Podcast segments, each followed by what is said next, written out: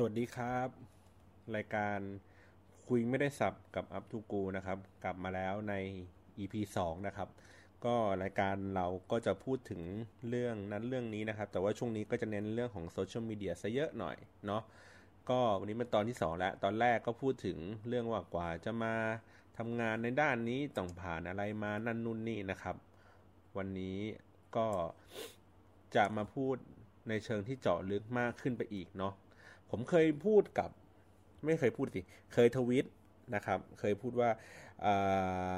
วันหนึ่งถ้าเกิดทำวิทยานิพนธ์จบเนี่ย ว่าจะเลิกเล่นทวิตเตอร์แหละ รู้สึกว่าเสียเวลากับ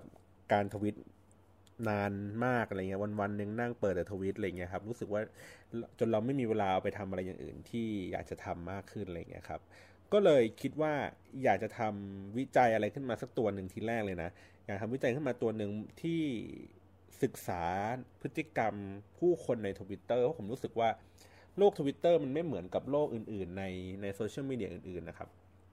อย่างอย่าง Facebook ก็จะเป็นพฤติกรรมแบบหนึ่งอย่าง IG ก็จะเป็นแบบหนึ่งคนเล่นไลน์ก็จะเป็นแบบหนึ่งคนเล่น Twitter ก็จะเป็นอีกแบบหนึ่งอะไรเงี้ยมันเหมือนมันมีความแตกต่างกันระหว่างแพลตฟอร์ม แต่ละแพลตฟอร์มอะครับ ก็เลยคิดว่าเออการที่เรามาศึกษาเรื่องของ Twitter ในประเทศไทยอะไรเงี้ยมันก็เป็นตลาดที่น่าสนใจเนาะได้เข้าใจกลุ่มคนได้เข้าใจพฤติกรรมวิธีการใช้งานอะไรอย่างนี้นะครับ ก็จนแล้วจนรอดก็ยังนึกไม่ออกอะไรเงี้ยว่าว่าจะใช้หัวข้ออะไรดีในการทำทีแรกๆอะ่ะก็ยังคิดถึงเรื่องของว่า เอ๊จะไปเกี่ยวข้องกับในช่วงของสภาวะการเมือง บ้านเราที่มันมีการตอบโต้กันผ่านทวิตไปมาอะไรอย่างเงี้ย ฝ่ายแดงจัดเหลืองจัดอะไรเงี้ยตีกันหรืออะไรแบบนี้ แล้วก็เคร่งกันนะเคยเคยคิดในหัวข้อว่า รู้ทั้งรู้ว่าคนคนนี้ครับ ให้ข้อมูลที่ผิด แต่ทำไมเราถึงยังเชื่อว่ามันถูกอะคือคือในช่วงในช่วงสภาวะการเมืองเนี้ยครับ คือมันก็มีคนเหมือนเอาข้อมูลมาแบบ อาจจะใส่ร้ายป้ายสีนั่นนู่นนี่อะไรเงี้ยครับใส่เข้ามาอะไรเงี้ยแล้วก็พอเป็นออนไลน์อินฟลูเอนเซอร์เนาะคนมีคนตามเยอะแยะอะไรเงี้ยคนก็รู้สึกเชื่อ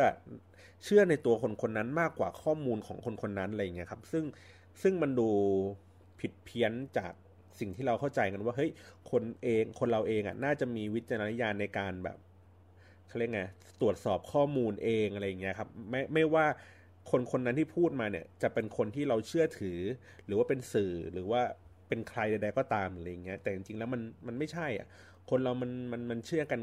ง่าย ๆ ผ่านทางอย่างที่บอกครับออนไลน์อินฟลูเอนเซอร์หรือว่า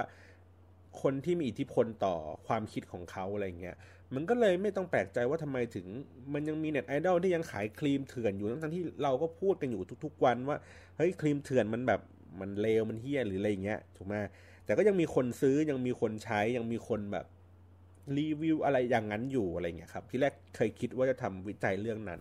แต่ก็รู้สึกว่ามันก็คงมีในสโคปแบบนี้อยู่พอสมควรแล้วอะไรเงี้ยครับ ผมก็เลยไปให้ความสนใจกับเรื่องหนึ่งขึ้นมาพอดีมันเป็นเรื่องงานที่ทำด้วยก็คือเกี่ยวข้องกับรายการทีวีครับ ทีเนี้ยตัวรายการทีวีเองก็มีระบบวัดผลอยู่ในระดับหนึ่งอะไรเงี้ยครับ เป็นที่เรา ทราบกันดีก็คือเป็นระบบเรตติ้งทีวีนะครับ เดี๋ยวผมมามาย่อยในเรื่องนี้อีกทีหนึ่งให้ฟังเนาะว่าเรตติ้งทีวีมันทำงานยังไง แล้วก็โซเชียลมีเดียอย่าง Twitter อะไรเงี้ยมีบทบาทสำคัญยังไงกับกับอุตสาหกรรมทีวี อย่างน่าสนใจอะไรเงี้ยครับ เดี๋ยวเอาไว้อีกสักประมาณ EP สาม EP สี่อะไรเงี้ยเดี๋ยวผมค่อยมาเล่าให้ฟังแล้วกัน แต่ว่าผมที่ผมบอกก็คือว่าในในในพฤติกรรมการใช้งานทวิตเตอร์ของคนไทยอะ มันจริง ๆ ก็ไม่ได้แตกต่างจากคนใช้งานทวิตเตอร์กันทั้งโลกนะหมายถึงว่าทั้งโลกเขาก็ใช้งานกันลักษณะแบบนี้เนี่ยแหละ คนไทยก็ใช้งานเหมือนเหมือนกันเหมือนกับคนที่ใช้งานทวิตเตอร์อื่น ๆ ทั่วโลกอะไรเงี้ยเปอร์เซ็นต์แต่ว่าเปอร์เซ็นต์ในการมีผู้ใช้งานในประเทศไทยเนี่ยมันค่อนข้างน้อย มันมีอยู่ราวๆประมาณสัก 1-2 ล้าน user เองนะครับ ถ้าเทียบกับ Facebook มันมีตั้ง สามสิบกว่าล้านอะไรเงี้ย มีคนถามผมเหมือนกันนะว่าทำไมทวิตเตอร์ถึงได้รับความนิยมในประเทศไทยเนี่ยน้อยกว่าต่างประเทศอะไรเงี้ยครับ อย่างที่อเมริกาหรือว่าอย่างที่อื่นๆอะไรเงี้ย คนใช้ทวิตเตอร์กันเยอะมากอะไรเงี้ยครับ เสพสื่อผ่านทางทวิตเตอร์ค่อนข้างเยอะทำไมประเทศไทยเราค่อนข้างใช้กันน้อย ผมก็บอกว่าไม่รู้นะ ถ้าเกิดถามถามว่าเพราะอะไรอะไรเงี้ย ผมบอกว่า เพราะว่าคนไทยไม่ค่อยชอบอ่านกันนะครับ คนไทยชอบ เสพอะไรที่ง่ายๆครับเสพรูปอย่างเงี้ยชอบดูรูปชอบกดไลค์อะไรเงี้ยครับมันก็เลยทำให้ IG เราค่อนข้างจะแบบเติบโตเร็วมาก ๆ เลย หรือว่าอย่างที่เป็นเฟซบุ๊กเนี่ยครับ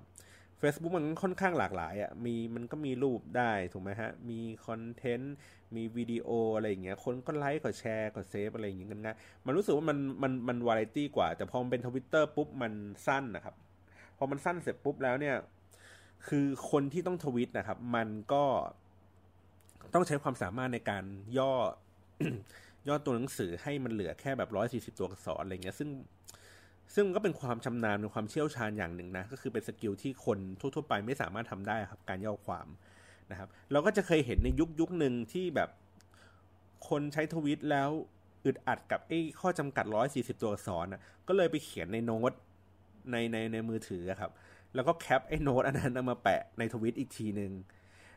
เนอะบ้ามันเหมือนว่ามันมันเพิ่มความยาวขึ้นหรืออะไรอย่างเงี้ยหรือว่าบางคนก็ใช้ shorten อะไรอย่างเงี้ยครับก็คือเขียนทวิตยาวๆมาก แต่มันก็ทำให้ระบบมันตัดให้มันเหลือสั้นลงก็ออกมาเป็น 3 4 ทวิตหรืออะไรแบบเนี้ยในช่วงแรกๆของการใช้งานทวิตเตอร์ที่ผมเห็นอยู่บ่อยๆนะ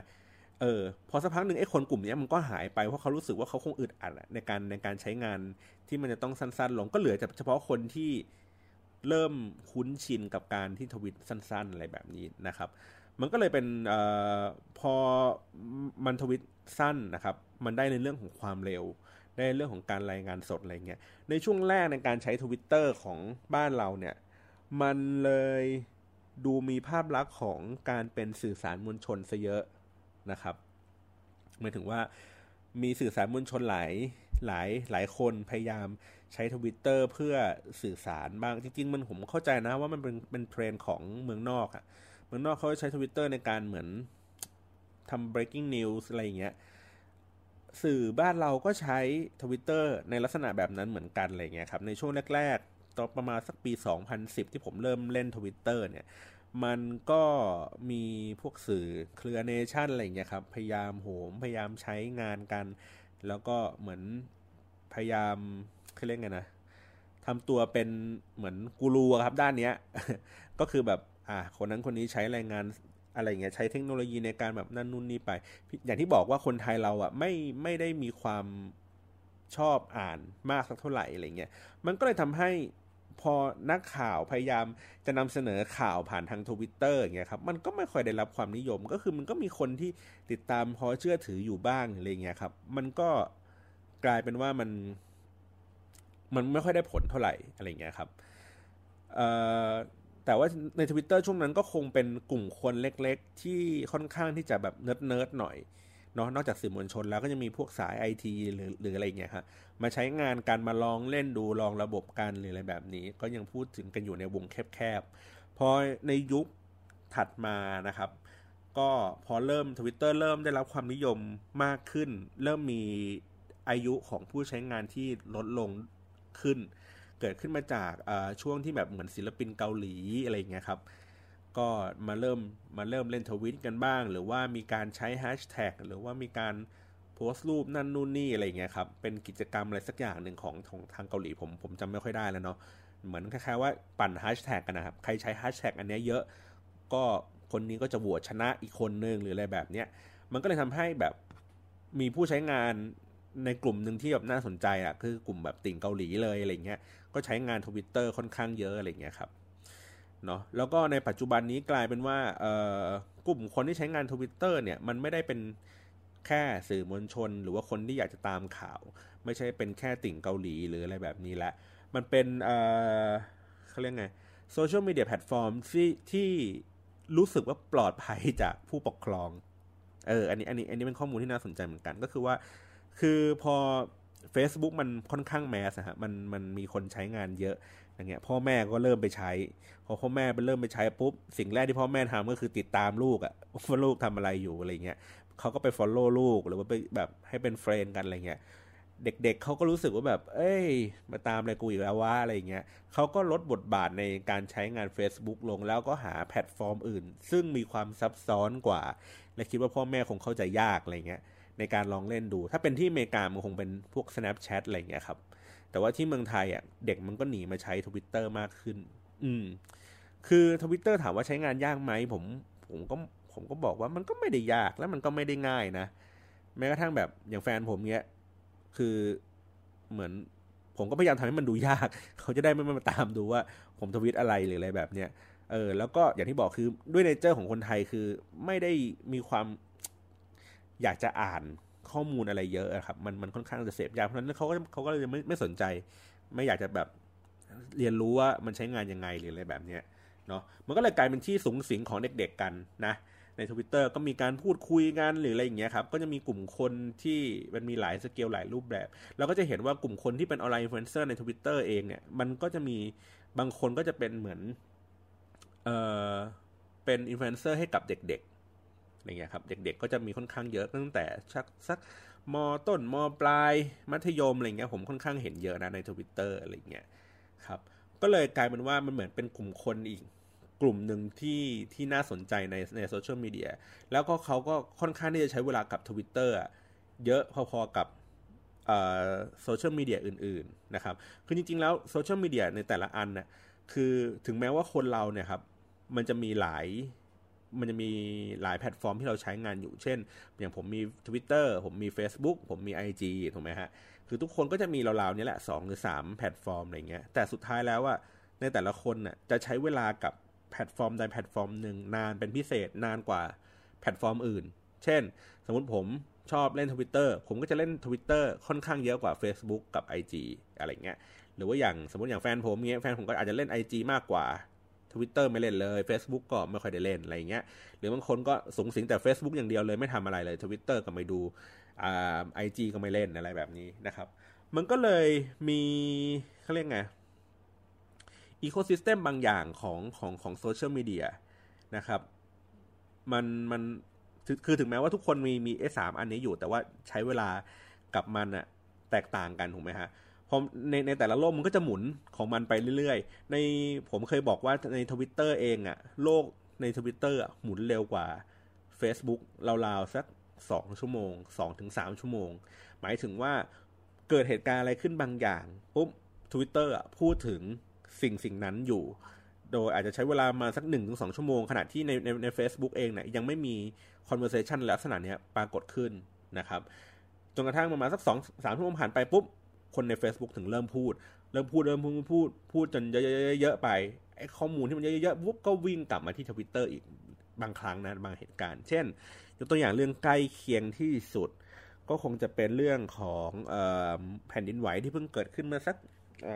สองสามสัปดาห์ก่อนในกรุงเทพอะไรเงี้ยครับ ในทวิตเตอร์เนี่ยค่อนข้างพูดเร็วมากเลย คือพอมันเกิดขึ้นปุ๊บ คนก็หยิบแล้วก็โพสต์เลยหรืออะไรแบบเนี้ยครับ มันอาจจะไม่ได้เร็วในระดับที่แบบว่าหนึ่งสอง หนึ่งสองสามชั่วโมงกว่า Facebook คือมันมันอาจจะเร็วกว่า Facebook ราวๆสักสิบนาทีหรืออะไรแบบเนี้ยคือสิบนาทีผ่านไปคนใน Facebook เพิ่งแตกตื่นอะคนทวิตเตอร์แตกตื่นไปแล้วเรียบร้อยแล้วอะไรเงี้ยเผลอๆคนในทวิตเตอร์รู้แล้วด้วยซ้ำว่าเกิดเหตุขึ้นที่พม่า หรืออะไรเงี้ยรู้ข้อมูลเยอะกว่าในในใน Facebook แล้วอะไรเงี้ยครับซึ่งเราก็จะเห็นว่าเออโลกของ Twitter ค่อนข้างที่จะหมุนเร็วกว่า Facebook พอสมควรอะไรเงี้ยครับแล้วก็ อันนี้อันนี้อันนี้เป็นจุดจุดเด่นจุดหนึ่งนะ ในในทวิตเตอร์ที่ผมเห็นในในในในการใช้งานของคนไทย อันที่สองก็คือมันมีทฤษฎีของพี่แอนนะครับ เคยพูดถึงเรื่องของเอ่อคนคนใช้งานในโซเชียลมีเดียว่า พอมันถึงช่วงของช่วงที่เกิดเหตุการณ์หนึ่งเกิดขึ้นปุ๊บ พอสักพักหนึ่งอะ คนเมื่อเมื่อคนพูดถึงเหตุการณ์นั้นเสร็จ คนก็จะเริ่มเล่นมุกกับเหตุการณ์นั้น แล้วก็เล่นมุกซ้อนเล่นมุกกับเหตุการณ์นั้นอีกทีหนึ่งแล้วก็ถึงค่อยคลี่คลายออกไปแล้วก็จบเรื่องแล้วก็หยิบประเด็นใหม่ขึ้นมาแทน ผมยกตัวอย่างเช่นสมมติว่ามีคนพูดถึงเรื่องของหนังแฟนเดย์เยอะๆนะครับ คือทีแรกมันก็จะเกิดขึ้นกับกลุ่มคนที่เป็นอินฟลูเอนเซอร์ก่อนนะเขาจะพูดถึงเรื่องของเฮ้ยแฟนเดย์สมมติโอ้แฟนเดย์แบบดูแล้วมาสนุกมากปุ๊บพอแฟนเดย์ขึ้นมาเสร็จปุ๊บไอ้คนก็จะมาเล่นมุกต่อนะครับ ก็คือ พอแฟนเดย์มันเริ่มฮิตแล้วเนี่ย คนก็เอาไอ้คำว่าแฟนเดย์มาเล่นต่อ เช่นแฟนเป้แฟนเมแฟนเจ อะไรเงี้ย ก็เริ่มเล่นมุกต่อพอเล่นมุกต่อใน step ที่หนึ่งก็มีคนเล่นต่อจากไอ้แฟนเจอีกอะเล่นเป็นอะไรแฟนเป้อะไรเงี้ยก็เล่นต่อกันไปพอเสร็จปุ๊บพอมันเบื่อแล้วเขาก็ไปเปลี่ยนประเด็นเล่นเป็นอย่างอื่นไปจนกระทั่งจนกว่าว่าจะมีใครไปขุดไอ้แฟนเดย์ขึ้นมาใหม่อีกรอบหนึ่งเขาก็จะพูดมาต่อหรืออะไรแบบเนี้ย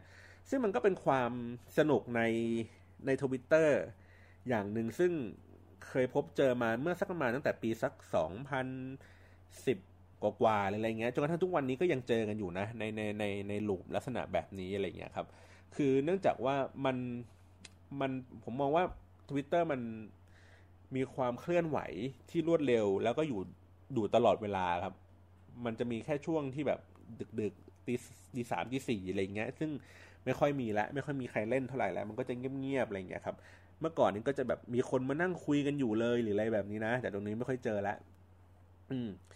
มันก็จะมีความแบบหมุนเวียนไหลกันไปเรื่อยๆอยู่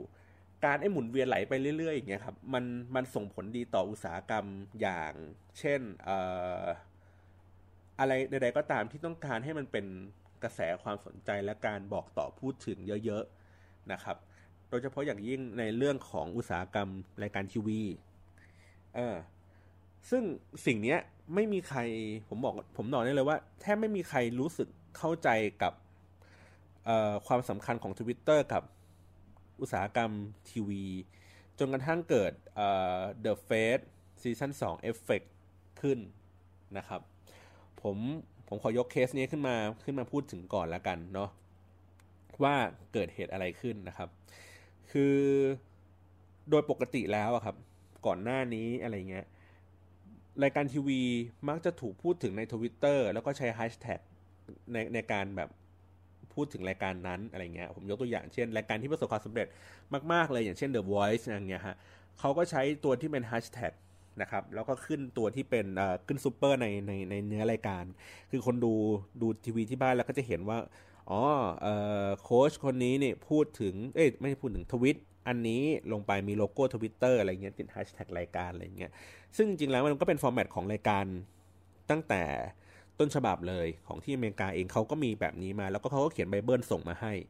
นะครับทีมงานก็ต้องทำในลักษณะแบบนี้เกิดขึ้น เพราะฉะนั้นพี่ก้องอาจจะไม่มีทวิตเตอร์แต่ก็พอมาทำรายการก็ต้องเปิด account ใหม่ให้เขาหรืออะไรแบบนี้นะครับ ก็มันเลยทำให้คนดูเขารู้สึกว่า อ๋อ โอเค เมื่อกรรมการหรือว่าเมื่อโค้ชอะไรเงี้ยพูดถึง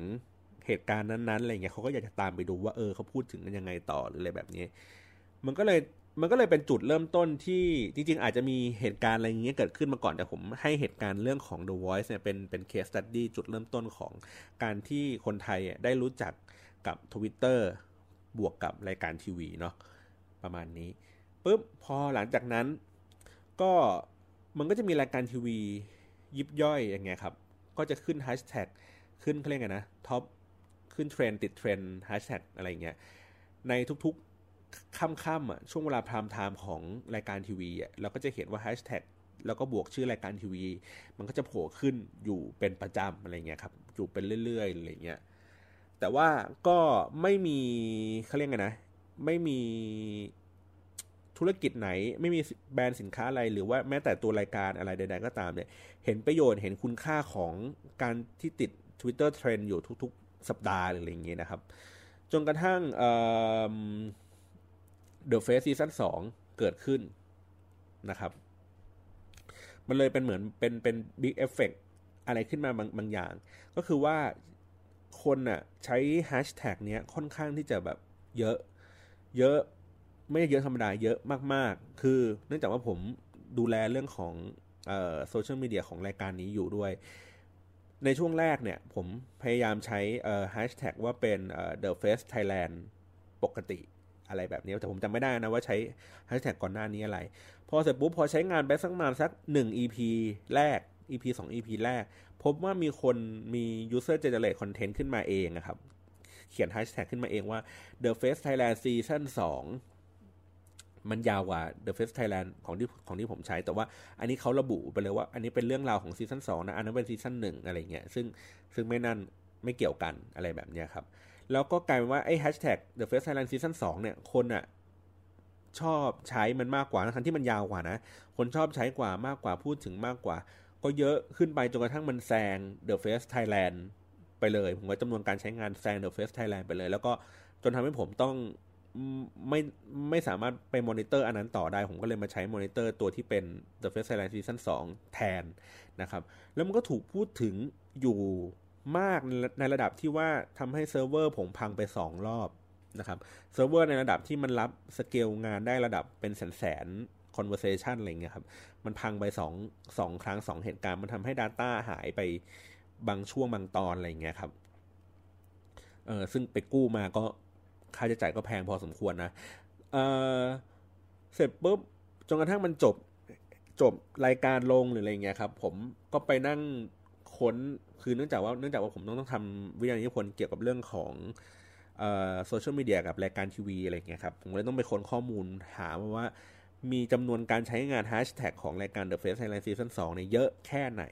ปรากฏว่ามันติดห้าร้อยแฮชแท็ก ที่ถูกใช้งานมากที่สุดในโลกในปี 2015 ครับ มันติดอยู่แล้วเราอันดับที่ 300 กว่าๆผมไม่แน่ใจแล้ว ผมต้องไปขุดดูในทวิต ผมเคยทวิตไว้อยู่นะครับ ในใน 500แฮชแท็กนะมีแฮชแท็กของไทยอะที่เป็นตัวอักษรไทยนะ ไม่ไม่ผิดเป็นแฮชแท็กที่เกี่ยวข้องกับ อะไรสักอย่างในประเทศไทยอะมีประมาณ3แฮชแท็กที่ติดใน 500 นั้นนะครับ มีถ้าผมจำไม่ผิดมี The Face มีไม่แน่ใจฮอร์โมนหรือ Love Sick นะครับ แล้วก็มีเต๋าคชาสักอันนึงเออเอออะไรประมาณนี้ครับ หรือหรือหรือเอ็มน้ำหรืออะไรประมาณนี้แหละ ผมจำไม่ได้นะ มันก็ติดแฮชแท็กอันดับโลกอยู่มันสามอันอะไรเงี้ยครับซึ่งพอไป summary ไปนั่งดูกันแล้ว พบว่าตัว ตัวแฮชแท็กของ The Face Thailand อะใช้อยู่ประมาณสักเป็นล้านล้านประมาณล้านทวิตนะครับ ที่เกิดขึ้นที่ที่มีคนใช้งานแฮชแท็กตัวนี้ ซึ่งมันเยอะมากเลยนะ คือแน่นอนว่ามันติดแฮชแท็กติดพูดผิดติด Twitter Trend นะครับ ในในทุกๆ สัปดาห์ของที่เขาออกอากาศอะไรเงี้ย แล้วมันก็ลากยาวไม่ใช่แค่ว่าสมมติว่ารายการมันเพิ่มเออมัน on on air มาสักห้าโมงเย็นถูกไหมฮะ แล้วมันจบมาสักหนึ่งทุ่มอะไรเงี้ยครับ แฮชแท็กตัวนี้มันติดเทรนตั้งแต่ประมาณ5โมงเย็นลากไปจนถึงแบบเที่ยงคืนตีหนึ่งตีสองอะไรเงี้ยก็ยังติดเทรนอันนี้อยู่อะไรเงี้ยครับ มันก็เลยเป็นกรณีศึกษาของของรายการทีวีทั้งหมดเลย หลังจากนั้นเป็นต้นมาอย่างที่ผมบอกก็คือว่า หลังจากเกิด The Face Effect ขึ้นมาปุ๊บ มันทำให้รายการทีวีเขาเขาหันกลับมาให้ความสนใจกับ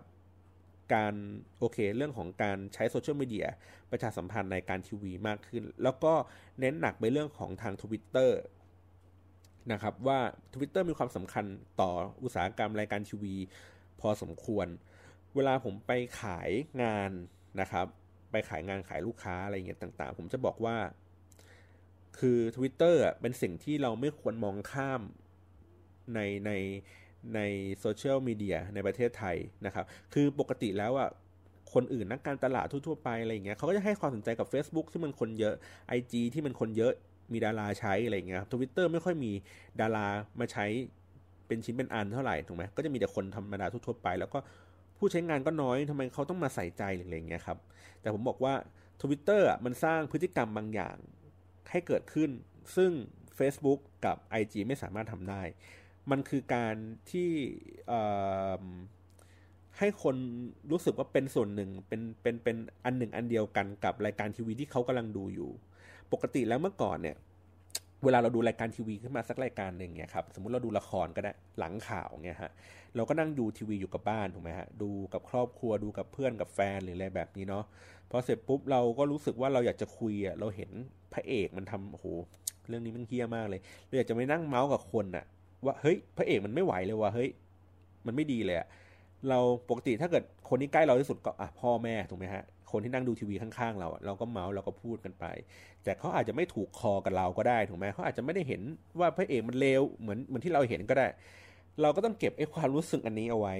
วันรุ่งขึ้นจนกระทั่งไปเจอเพื่อนที่ทำงาน เราถึงไปนั่งเมาส์กับเพื่อนเฮ้ยเมื่อคืนมันดูละครเรื่องนี้ป่าวะโหพระเอกมันเหี้ยมากเลยว่ะไม่อย่างงี้ถูกไหมฮะนี่คือพฤติกรรมโดยปกติของคน ดูละครดูทีวีอะไรอย่างงี้กันนะฮะก็คือต้องรออีกวันหนึ่งอะรอจนกระทั่งแบบไปเจอคนที่มันคอเดียวกันแต่ทวิตเตอร์มันตัดตัดช่วงเวลานั้น ตัด gap นั้นออกไปเลยอะฮะคือ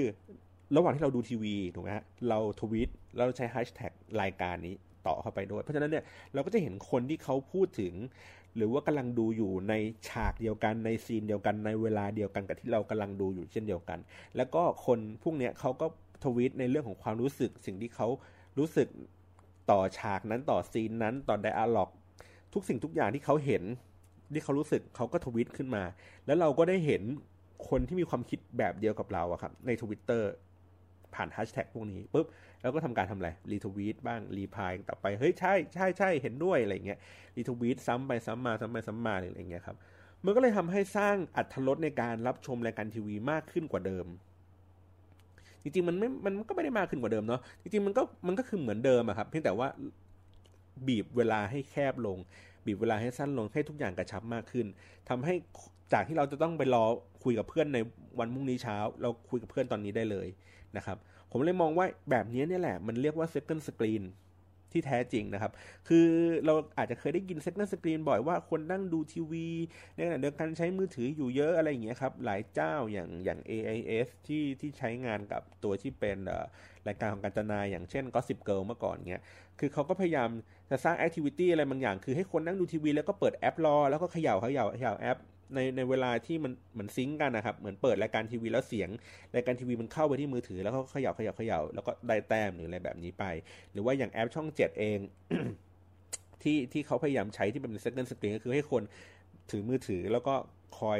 มีปฏิสัมพันธ์อะไรกับรายการทีวีที่กำลังเกิดขึ้นอยู่อะไรเงี้ยผมมองว่ามันเป็นเรื่องที่แบบ concept เกินไปอะ่ะ คือมันมันมันจริง ๆ เป้าหมายในการทำเซ c เ n d สกรีของเขาคือการทำให้คนอะไปติดอยู่กับจอทีวี ถูกไหมฮะ โดยใช้มือถืออะไปสร้างกิจกรรมสร้างแอคทิวิตี้อะไรบางอย่าง ให้เกิดขึ้นในระหว่างการชมรายการทีวี ซึ่งแบบเนี้ยเขาคิดเขาคิดในเชิงของอีกในในในในแบบหนึ่งอะแต่ผมมองมองในในในเรื่องของแบบนิเทศศาสตร์ว่า เออ คือมันเป็นเรื่องของการสื่อสารของคนอะ คือคนดูรายการทีวีอะไรเงี้ย คนเขาก็อยากจะพูดคุย อยากจะสื่อสารกันหรืออะไรแบบนี้เนาะ เพราะฉะนั้นแล้วเนี่ย การใช้ทวิตเตอร์อะไรเงี้ยในการพูดคุยกันมันทำให้สร้างอัตรสอย่างที่ผมบอกฮะ สร้างจำนวนคนดูให้ให้เพิ่มขึ้น แทนที่จะแบบนั่งดูกับอยู่คนเดียวที่บ้านอะไรเงี้ยเรารู้สึกว่ามันมีเพื่อนที่นั่งดูรายการนี้พร้อมกันอยู่อะไรเงี้ยแล้วเรารู้สึกว่าเฮ้ยเราเชื่อไอ้คนคนนี้ด้วยนะ ว่าเขากำลังพูดในสิ่งนี้อยู่เอออะไรเงี้ยมันก็ทำให้ เอ่อให้ The Face เองอะครับ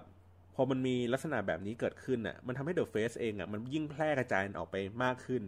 เป็นเป็นในเชิงวงกว้างออกไปมากขึ้น แต่ผมไม่ได้บอกว่าทวิตเตอร์มันทำให้ The Face มันดังนะไม่เกี่ยวกันผมผมผมมองว่ามันเป็นส่วนหนึ่งมันเป็นปัจจัยหนึ่งที่ทำให้มันแพร่กระจายออกไปได้เร็วขึ้นเนาะมันเลยทำให้รายการทีวีผ่านคือการเสพรายการทีวีผ่านทวิตเตอร์มันเลยกลายเป็นความสนุกอีกประเภทหนึ่ง มันก็เลยทำให้มีโมเดลในลักษณะแบบนี้เกิดขึ้นมาอีกอีกเรื่อยๆอะไรเงี้ยครับการพูดถึงรายการทีวีผ่านทางแฮชแท็กผ่านทางทวิตเตอร์อะไรเงี้ยคนก็จะเล่นรู้สึกว่าสนุกขึ้นสนุกขึ้นเรื่อยๆอะไรเงี้ยแล้วมันก็ทำให้ติดติดเทรนอะไรเงี้ยบ่อยอะไรเงี้ยครับก็เคยมีลูกค้าถามว่าเออจะทำยังไงให้มันติดเทรนทวิตเตอร์เทรนได้อะไรเงี้ยเพราะว่าในบางสัปดาห์เองอะมีการทวิตเยอะ แต่ว่าไม่ติดเทรนบางสัปดาห์ทวิตน้อยกว่า แต่ว่าทำไมถึงติดเทรนด์ผมเลยบอกว่า อันนี้ผมเดานะ ว่า Twitter Trend อะ มันเกิดขึ้นจากจำนวนการทวิต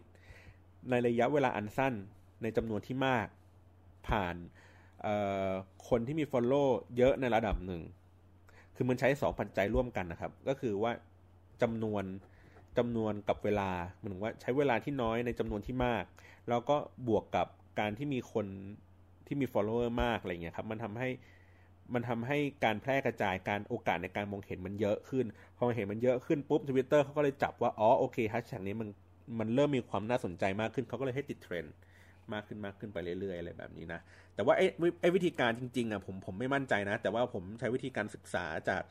จากหลาย ๆ เคสที่ผ่านมาว่าเออทำไมบางครั้งมันติดเทรนด์ไวจังอะไรเงี้ย บางครั้งมันใช้เวลาตั้งนานกว่าจะติดเทรนหรือว่าบางครั้งไม่ติดเทรนเลยอะไรเงี้ยผมก็ดูในปัจจัยต่างๆ ว่ามันเกิดอะไรขึ้นก็เลยพบว่าอ๋อโอเค มันมีเรื่องของเวลาเรื่องของจำนวน แล้วก็เรื่องของเอ่อ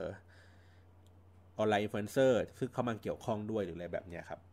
ซึ่งแต่ว่าแต่ถามว่าพอเรารู้ไอ้ปัจจัย 3 สิ่งนี้แล้วเราจะทำให้ไป commit กับลูกค้ารายการทีวี ว่าเฮ้ยเราต้องทำแบบนี้นะ มันถึงจะติดเทรนอะไรเงี้ยผมก็บอกเปล่า เพราะจริง ๆแล้วมันคือ Twitter มันคือโลกของ เขาเรียกไงผมบอกว่ามันมีความพิเศษอีกอีกอย่างหนึ่งก็คือว่า คนก็รู้นะว่าไอ้คนเนี้ยมันมันอาจจะรับตังมาพูด หรือว่าเขาอาจจะมีความสงสัยว่าไอ้คนนี้เขารับตังมาพูดหรือเปล่าอะไรเงี้ยแต่ก็มีความมีความรู้สึกว่าเชื่อในข้อมูลในสิ่งที่คนคนนี้พูดมากกว่าการพูดผ่านทาง IG มากกว่าการพูดผ่านใน Facebook ตัวเลขนี้ผมผมไม่ยืนยันนะว่า คนน่ะเชื่อถือข้อมูลใน Twitter มากกว่า Facebook หรือ IG มากกว่ากันนะ แต่ผมแค่รู้สึกว่าเอ่อการการทำการตลาดบน Twitter อะมันก็จะมีความซับซ้อนวุ่นวายมากกว่าใน Facebook กับใน IG ก็คือว่าเราต้องทำทำยังไงก็ได้ให้คนเขารู้สึกว่ามันแนบเนียน มันคืออันหนึ่งอันเดียวกัน มันรู้สึกว่ามันคือพวกเดียวกับเขาอะเขารู้สึกเชื่อใจเชื่อมั่นหรืออะไรแบบเนี้ย มันก็เป็นเป็นความยากของ โซเชียลมีเดียเอเจนซี่อะไรเงี้ยครับในการในการใช้งาน Twitter เพื่อจะโบรเอาอะไรบางสิ่งบางอย่างขึ้นมาอะไรเงี้ยพอมันมันยากขนาดนี้ปุ๊บ แล้วก็มันกลุ่มคนค่อนข้างที่จะเล็กอะ่ะมันมันมี user อยู่ไม่เท่าไหร่อะไรเงี้ยน้อยกว่าโซเชียลมีเดียอื่นๆอะไรเงี้ยเขาก็เลยรู้สึกว่าเอ้ยมันยากก็เลยไม่สนใจในทวิตเตอร์ก็เลยไปขาย Facebook ขาย IG อะไรเงี้ย ซึ่งมันง่ายกว่ามันวัดผลได้ง่ายกว่าด้วยอะไรเงี้ยนะครับ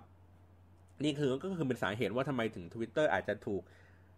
ให้ความสนใจจากบางอุตสาหกรรม แล้วก็ถูกหมาเมินจากบางอุตสาหกรรมเช่นเดียวกันอะไรเงี้ยครับ ก็โดยโดยสรุปแล้วผมก็เลยมองว่าจริงๆ Twitter มีอนาคตนะในในในในประเทศไทย ก็นอกเหนือจากรายการทีวีแล้วหรืออะไรเงี้ยครับ ผมก็มองว่ามันเป็นเรื่องของการที่ใช้สื่อสารมวลชนในเรื่องของการนำเสนอข่าวหรืออะไรแบบนี้ทวิตเตอร์ก็ยังดูเป็นสื่อที่ มีความน่าเชื่อถือในเรื่องของการแบบรายงานข่าวรวดเร็วหรืออะไรแบบนี้อยู่ มีวัฒนธรรมอะไรบางอย่างที่น่าสนใจในทวิตเตอร์อยู่อย่างเช่น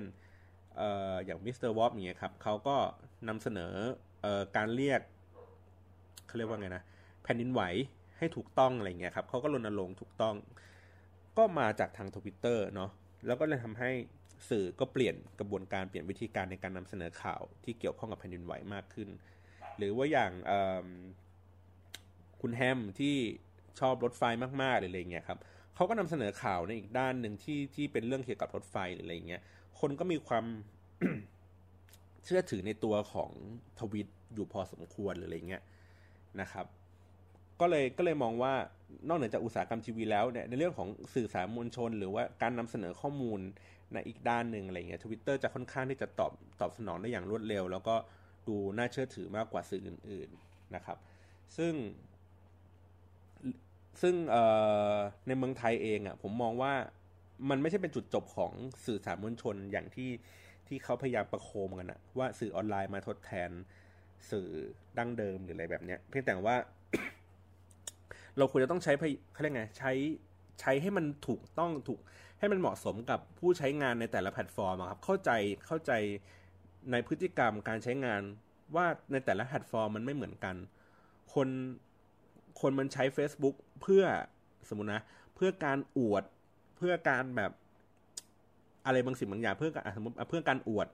ไอจีก็เพื่อการอวด แต่ว่ามันเป็นรูปภาพ Facebook มันอาจจะเป็นการอวดอื่น ๆ อวดการแสดงความคิดเห็นนั่นนู่นนี่ไป ส่วน Twitter อาจจะเป็นเรื่องของการบน่น